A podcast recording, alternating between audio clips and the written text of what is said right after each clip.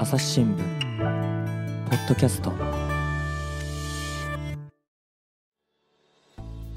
朝日新聞の神田大輔です、えー今回はですね先見新聞の記者金谷咲子さんに来ていただいております。よろしくお願いします。よろしくお願いします。はい。で先見新聞って言われてもね、えー、罠ちょっとわからないなって方もいらっしゃるかもしれないので説明をしますと先見の線は繊維の線県は研究の県ですね。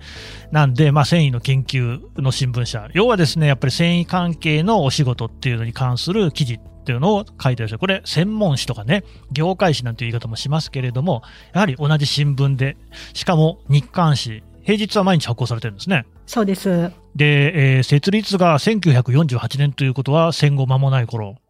やっぱりその繊維産業っていうのがすごく勢いのある時期でしょうね。そうですね。それとともに成長してきました。はい。で、えー金谷さんご自身のプロフィールから申し上げますと、2007年に入社をされて、それからもうずっと記者として働いてらっしゃると。はい、そうです。えーで、現在のご担当は何なんですか？今は子供服のマーケットを担当しています。うん、うん、うん、うん。子供服のマーケットね。私も一応あの、小学6年生と4年生に息子がおりましてですね、子供服の問題は全く他人事じゃないわけなんですけれども、こういうのを専門的に取材をしていらっしゃる。はい。普段は大阪にいらっしゃるんでしたっけ？そうですね。と東京で5年ぐらい働いてたこともあったんですけれども、結婚を機に帰還しまして、で、そちらで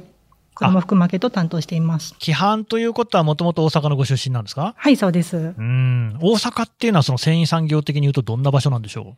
そうですね。かつてはすごくやはり繊維の町として栄えたんですけれども、まあ、子供服を大阪で拠点で取材しているというのも、まあ、ファミリアとかですね、ミキハウス、はい西松屋チェーン、うん赤ちゃん本舗など、ほとんどが関西を拠点としている企業が多くてですね、うはあ、あの、すいません。不勉強で申し訳ないんですけども、今おっしゃった4つの企業は全部関西拠点なんですか？そうですね。へえ、はい大阪だけじゃなくて？ファミリアは神戸、あミキハウスは大阪、はい。西松屋チェーンは姫路、赤ちゃん本舗は大阪という形なんですけれどすも。ごいですね。そしてすべてのね、あの企業に私もお世話になったことがあるなと今思ってますけれども、じゃあやっぱりもともとそういうその子供服なんていうことに関して言うと、関西地方っていうのは非常に強いものがあると。そうですね。うん。取材ってね、普段どんなと風にされてるんですか？やっぱり企業に行ったりするんですか？そうですね。定期的に、あの、まあ、ビジネス誌ですので、うんうん。あの、決算のタイミングに合わせて、まあ、業績のお話を聞いたりですとか、あとは、あの、百貨店の売り場の取材なんかで、最近の消費者の動向はどう変わっているのかなっていうのもお話聞いたりします。ねえ私もそのね、いくつかその署名記事、あ拝読しましたけれどもですね、例えばここにあるパーソンっていう記事だと、西松屋チェーン代表取締役社長 COO、大村光一さんかな、はい。えーエブリデイロープライスで社会インフラに、なんと4461文字のですね、大変長行のインタビューですよね。はい。やっぱりこの、えー繊維、ととりわけ子供服の世界では、あ大変なこう大物ってことになるんですよね。そうですね。うん西松屋チェーンは、はい、そうです。よく取材を受けてもらいましたね。あもう、あの、まあ、業界誌なんですけれども、まあ、ファッションに携わっていれば、あの、受けていただけるというような形で、まあ、うちの媒体は認識していただいております。なるほど。はいというね、えー金谷さんなんですけれども、今回のテーマは何でしょ今回のテーマは、まあ、少子化の日本で子供服はどうなっていくのかということをお話ししたいなと思っています。うどうでしょうね。やっぱりその少子化おっしゃったようなことで、子供服の売り上げもだいぶ減少してんじゃないですか？でもですね、えっと、うんコロナになる前までは、あんまり市場規模が変わっていなかったんですね。あ、子供の数は減ってるのに市場の規模は変わっていなかった。そうですね。コロナ禍前までの10年間は、まあ、ほぼ横ばいで推移してきました。えーと、ちなみに市場規模ってどれぐらいあるんですか？約9000億円というふうに、まあ、言われていまして、これ大きいですよね。そうですね。日本のアパレル市場が、まあ、大体約8兆円というふうに、うんうんまあ、言われていまして、大体婦人服が6、紳士服が3、子供服が1という割合で、あの、計算されています。うんうんうんうんで、まあ、そんだけそのね、子供服の売り上げが大きいってことは、子供は減っても、かける単価は上がってるってことですか？そうですね。まあ、少子化なんですが、まあ、あの、おっしゃるように、子供一人当たりにかける費用が、まあ、増加傾向にありまして、まあ、子供は減れど、親の数、おじいちゃんおばあちゃんの数は減っておりませんのであ、あの、注ぎ込まれる金額が、まあ、どんどん増えていることで横ばいが続いているというふうなことが言われているのと、うんあと子ども服の特性としましては、あのサイズアウトによる買い替え需要が、まあ、大人服よりも強いので、ありますよね。はい。まあ、大人服は、まあ、ファッションで購入される方が多いんですけれども、まあ、子供服は必需品の要素が強くて、まあ、着られなくなったから買うしかないという。ないはい。ないですね。はい。なので、まあ、大人服と比べると、あの、経済のまあ変化もあまり影響を受けにくいというふうに言われています。おっしゃったようにね、シックスポケッツなんていう言葉もありますけれども、おじいちゃん、おばあちゃんっていうのは全部で普通4人いますからね、それにお父さん、お母さん合わせて6人が1人とかね、そういう少ない子供に向かってみんなこうね、お金を使うということになると、むしろその昔に比べて、1回あたりとかね、1人当たりに使う額っていうのはかなり増えてくるっていう。そうですね。ねえ。で、そういう中でだから、えっ、と、売上自体も堅調っていうか、私記事で、それこそ先見新聞さんのね、はい田中井さんの記事を見ましたけれども、調査によると、えー、先見新聞さんの調査によるとですね、えー西松屋チェーンユニクロ島村の子供服売上高の合計が2000年には約500億円だったと。ところが2018年には1949億円、4倍になってる。ええーっていう感じですよね。で、まあさっきおっしゃったように市場規模自体はそのまま、おまあそのままというか、だから額は変わってないっていうことは、えー売上一人当たりの売上は大きくなってるんでしょうが、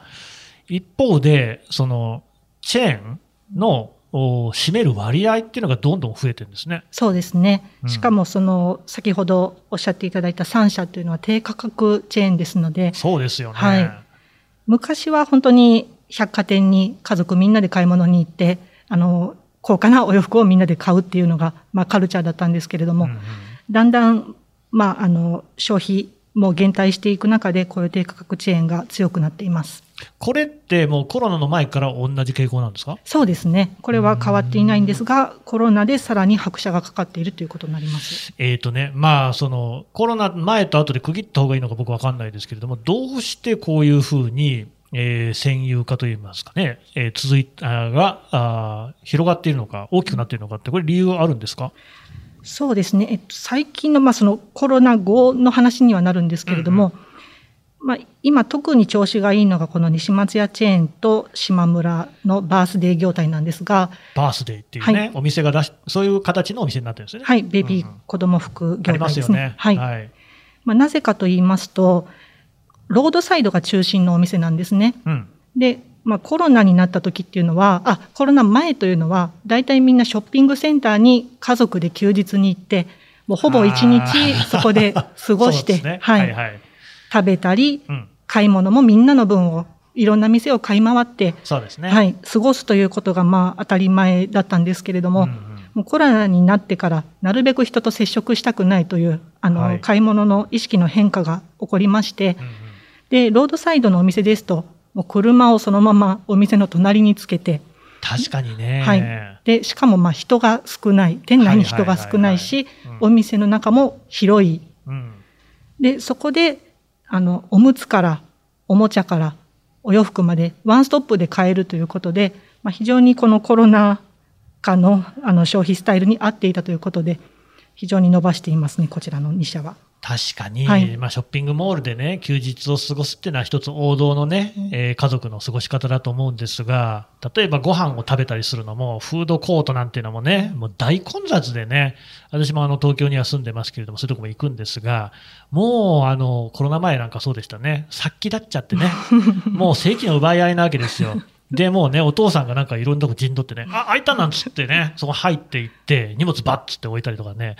はて、俺は何をしてるんだろうと、我に帰ると本当に寂しいみたいなこともありましたが、そういうのもやっぱり飲食なんかの場面もコロナあまり良くないよって話もあって、そうすると、ピュッとね、車で行って、えー目的だけ済ませて、ピュッと帰るっていう方が、やっぱり安全安心だってことにはなりますよね。そうですね。うん。で、まあそれはコロナ後の話ではあるわけですけれども、結局でもそういう、こう、さっきね、私記事でも読み上げましたけれども、傾向っていうのはずっと続いてきていて、ここまで至ってるってことですよね。そうです。やっぱりそういうその、えーまあ安価であるっていうのが一つ理由なんですか？そうですね。で、まあ、これまではうん、うん。安いということが、まあ、多くの消費者を引きつけていたんですけれども、はい。その中でも、あの、三者三様の動きが出てきておりまして、うんあのそれについてお話できたらなと思うんですけれおども。はいはい。まあ、ひそれぞれちょっとキャッチコピーといいますか、あるんですかはいまあ、西松屋チェーンはもう徹底的なローコスト経営ということですね。で、島村はファッション、うんうんで、ユニクロはファミリーというふうな切り口でお話ししたいなと思うんですけれども、はい。まあ、西松屋に関しましては、あのーまあ、先ほど言いましたように、まあ、ロードサイドが主力で、うん。で、店が混んできたら、近隣に新店を出すという、ガラガラの店を推進するという、あの、ポリシーでやっている。会社で、でも、300円台の T シャツを販売するとか。はい、もう本当に業界最安値をもう徹底してされているというところが大きな特徴になります。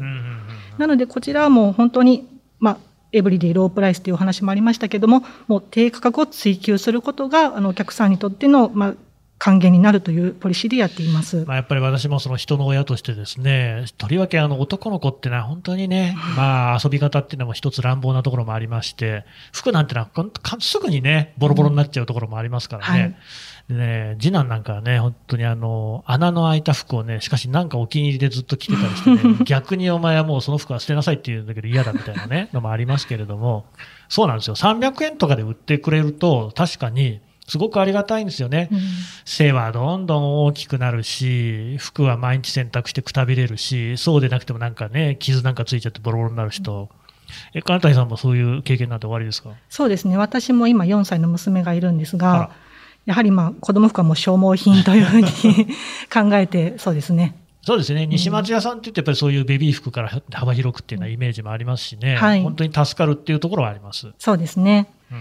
で、次はそのバースデーに関してお話しするんですけれども、で島村系でしたっけね。はい。こちらは、あの、ファッションを、ファッション性を結構打ち出されている業態でして、ほうほまあ、そもそも、インスタグラムのフォロワーが約60万人ということう。で、多い。はい、あおの、ベビー子供関係の業態で最大規模のフォロワーをお持ちで、はい。で、インスタグラムの中で、毎日がバースデーっていうハッシュタグ付きの投稿が、毎週3000投稿超えということすで。何もしなくても、お客さんの方から、もうそういう投稿をしてくれるという、もう一つのコミュニティみたいになってるんですね。すごいですね。はいうんうんで、新作の発売日は、開店前に人が並ぶ店舗もいるぐらい、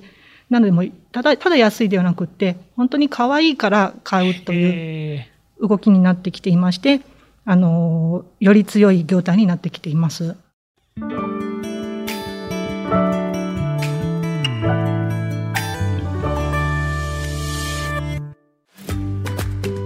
SDGs シンプルに話そう。パーソナリティの木田光です。ニュースの現場からお聞きの皆さん。朝日新聞ポッドキャストには他にも番組があるって知ってますか？最近よく聞く SDGs という言葉。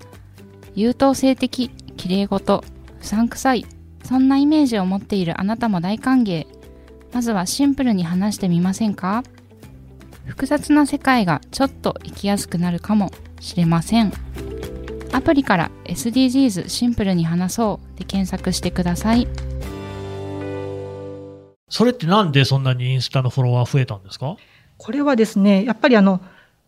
お得根性、おお得感 感情ですかね。感情？はい、やっぱりこんなに安くて可愛いものを買えたから見てっていうような、あの、投稿が本当に相次いでるんですね。うんで、それがやはりあの、自発的に皆さん投稿されるみたいで、あの、YouTube なんかも、あの、何も依頼されてないのに、あの、ママさんがそういうふうに投稿するようなのが自然発生的に生まれてくるというのはおっしゃってました。まあね、インスタグラムなんか見ていても、うん確かに可愛らしいね、お子さんの写真なんていうのはよく見かけるところだし、まあ全然関係なくてもね、見ていてこう、ほっこりするところもありますが、そこでね、しかしね、えー子供服のメーカーって言っても、それはいっぱいあるわけじゃないですか、はい販売店もね。なんでそのバースデーだけがそんなに取り上げられてるんですか？そうですね。やはり、まあ、安くて可愛い。まあ、島村という、あの、業態がもともとありますのでもともとそのレディースのトレンドに非常に強い会社だということで、やはりトレンドをキャッチして、あの、形にする力というのが、やはりあの、まあ、ユニクロ、西松屋と比べても、あの、トレンド性を発信という意味ですごく、あの、得意な会社ということで、うん、いや、そこでね、そうまさに僕も本当全然知らないんで教えてほしいんですけど、はい。島村もなんか、あるところからめちゃくちゃかっこよくなりましたよね。うん。あれって何があったんですか？あ、まあ、この間、すごくあの社長が変わりまして、はい。はい。あの商品力強化ということを進めておられまして、まあ、前までは本当にあの幅広くいろんなものを、あのたくさんうん。品揃えされてたんですけれども、一回本当に必要なものは何なのかということで、商品数をぐっと絞られまして、でその反応を見てから、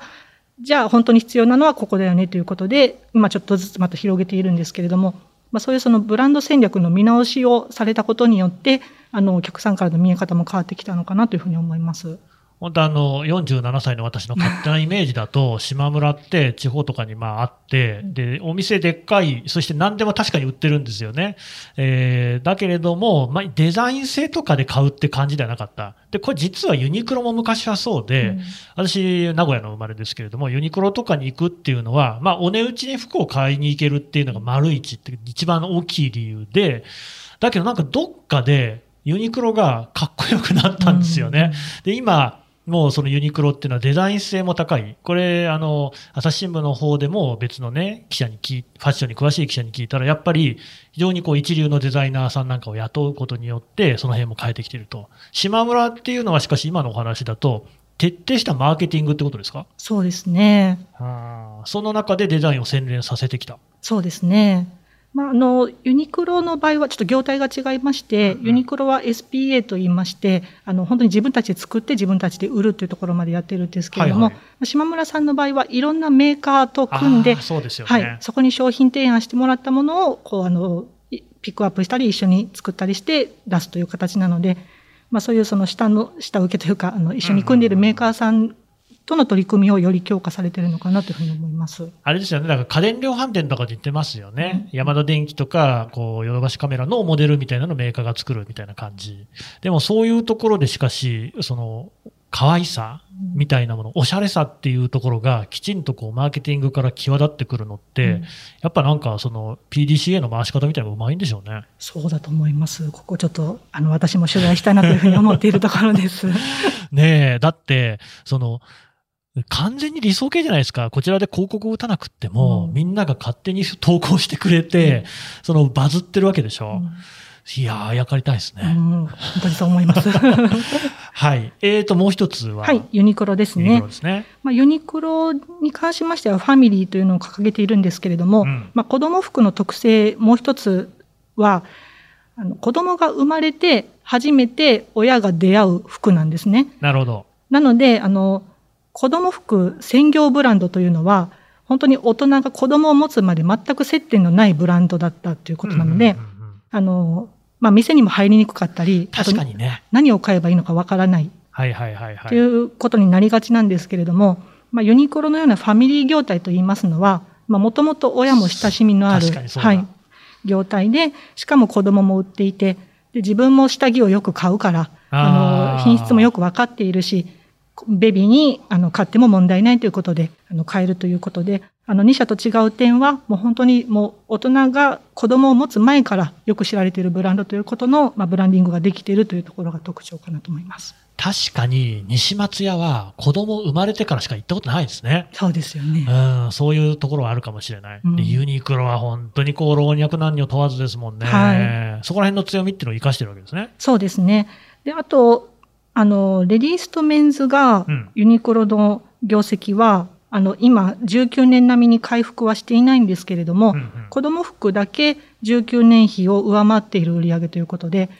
まあ、ユニクロの中でも、やはり子供服はまあ安定しているなというのが数字でもわかります。なるほど。ユニクロで言うとすごく衝撃的だったのが、え、もう値上げしたんでしたっけ？フリースを値上げするっていうね。そうですね。あれは、え、もともとなんか2000円弱ぐらいでしたっけ？そしてちょっといろんな商品があるんですけれども、あ商品違う。はいはい。あの、まあ、例えば、1500円のものを1990円税込みで販売するっていうふうに、あの、この秋冬から始めています。まあかなりこう高くなるわけじゃないですか、うん。そういう影響っていうのはどうなんでしょうね？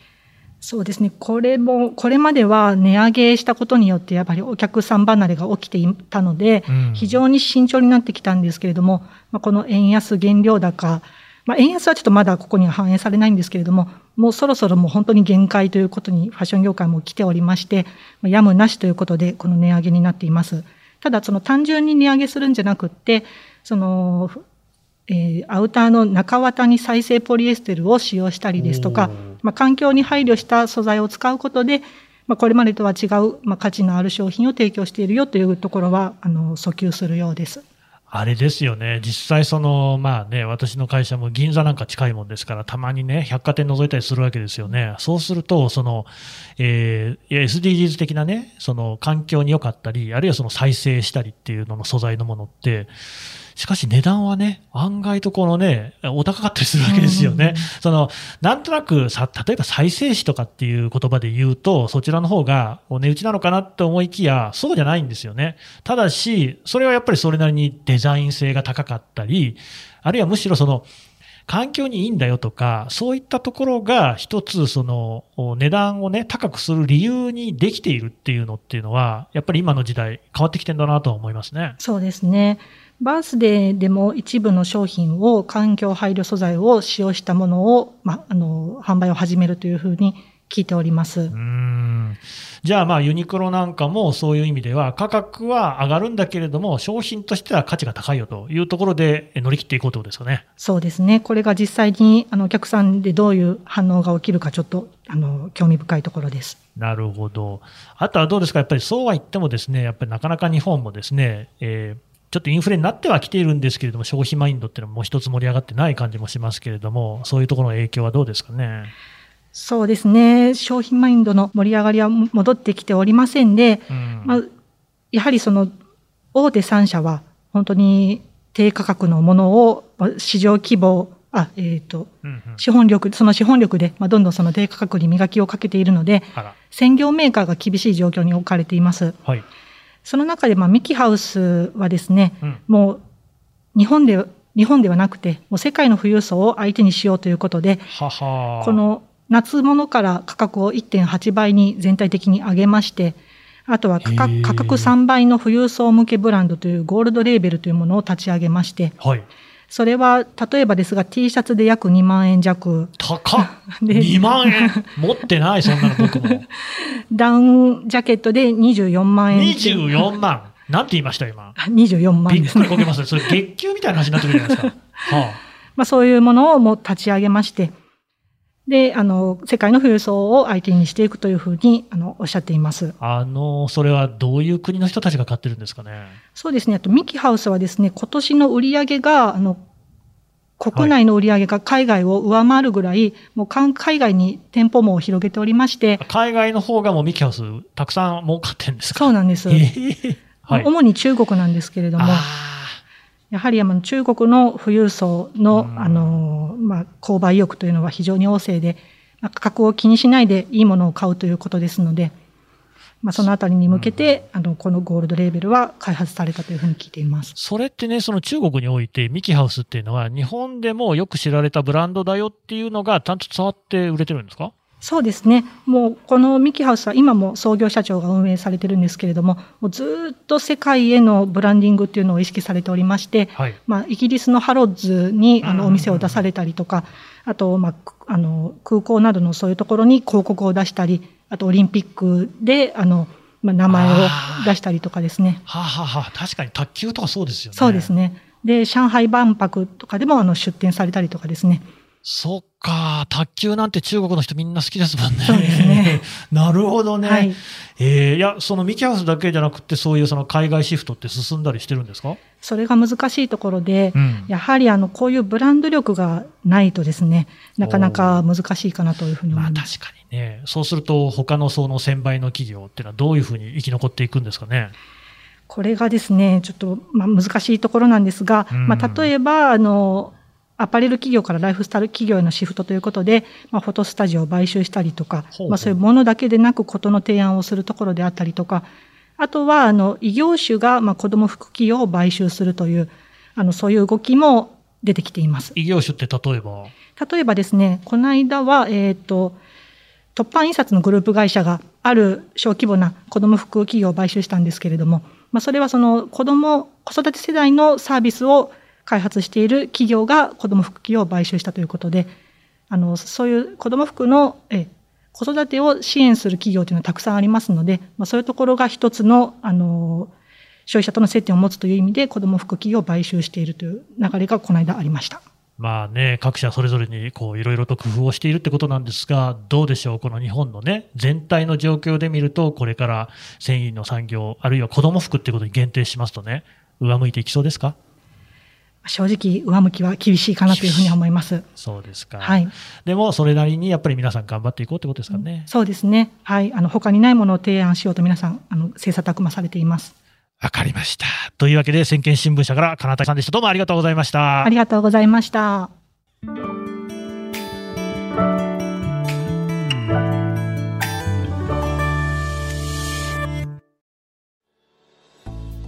はい、えー、最後まで聞いていただきましてどうもありがとうございます。えー、朝日新聞ポッドキャスト、今後もますます発展させて続けていきたいと思います。えー、まずはですね、えー、お手持ちのアプリからフォローしていただく、これ大変力になります。それとですね、えー、レビューをつけていただく、それからあの感想をですね、お寄せいただきますと、こちらも我々励みになります。概要欄にお便りフォームというのを設けておりますし、ツイッター上にはね、コミュニティというものがあります。こちらもですね、ぜひご活用をいただければと思います。朝日新聞ポッドキャスト朝日新聞の神田大輔がお送りしました。それではまたお会いしましょう。